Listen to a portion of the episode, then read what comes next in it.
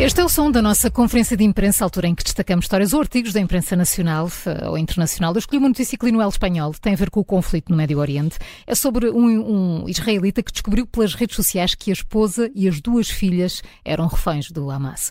Eh, ele estava ao telefone com a mulher que tinha ido visitar a mãe, numa cidade próxima da fronteira com Gaza, quando esta lhe disse: há terroristas aqui em casa. Eh, garantiu que estava com as filhas de 3 e 5 anos escondida num quarto seguro.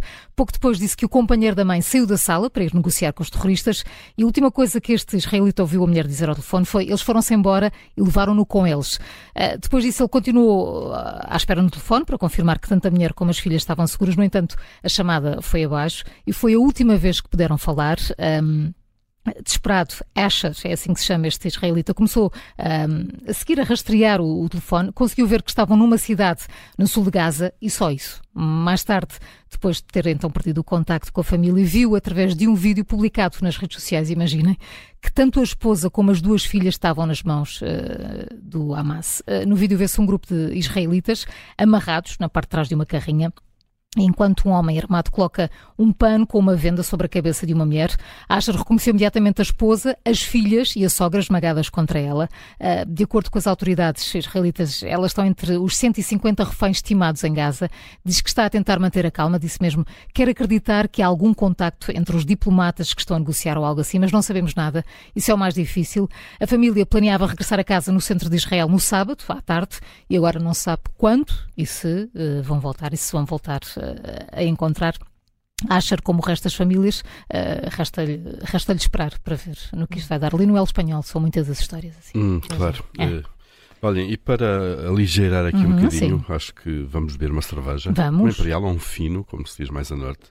E é bom uh, que o façamos depressa porque a crise climática pode deixar de facto a cerveja europeia menos saborosa e mais cara é uma notícia que eu li no público, também está no El País. Uhum. Eh, e porquê? Porque a revista Nature Communications eh, publicou ontem, de facto, um estudo sobre, sobre este assunto eh, e que chegou às redações.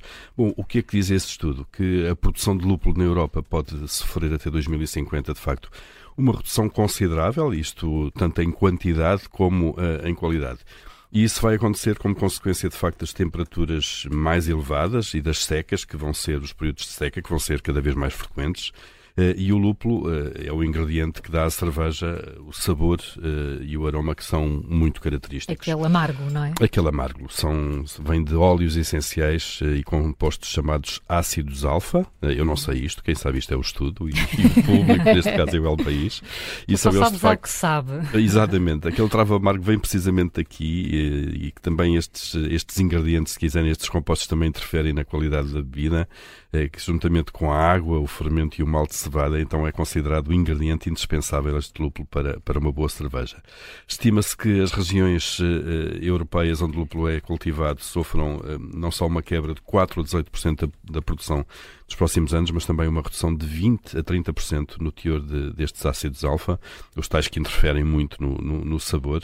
Os ácidos uh, alfa nunca me enganaram. Nunca. Aliás, uh, quando, se pega numa, quando se pega numa imperial fresquinha, olhas e vês, é, olha, estes ácidos são alfa são mesmo alfa. bons, é? Acaba logo ali, não é? Acaba. Acho que acaba logo o prazer.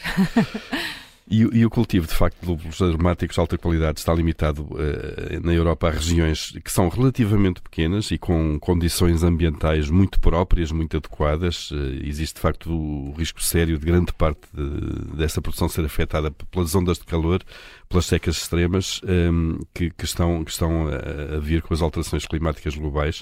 Uh, eh, 90% destas zonas de cultivo de lúpulo na Europa estão na Alemanha, na República Checa e na Eslovénia.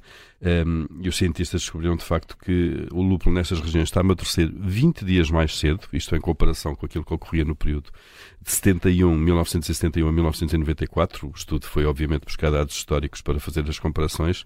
Um, e esta produção, obviamente, uh, uh, além de, deste amadurecimento mais, mais precoce, uh, também diminui o, o tal teor do ácido alfa quando comparado com aquilo que acontecia nesse, nesse, nesse período de tempo. Os autores referem que os agricultores de lúpulo podem e devem reagir uh, a esta crise climática, transferindo as plantações uh, para altitudes mais elevadas e para locais uh, de vale com lençóis freáticos mais altos, parte de, dos, dos, produtores já estão de facto a adotar uh, essas outras estratégias, uh, como a construção de sistemas de irrigação, a mudança de orientação em relação ao sol, uh, aumento do espaço de linhas de cultivo, por exemplo, ou desenvolvendo até variedades mais resistentes.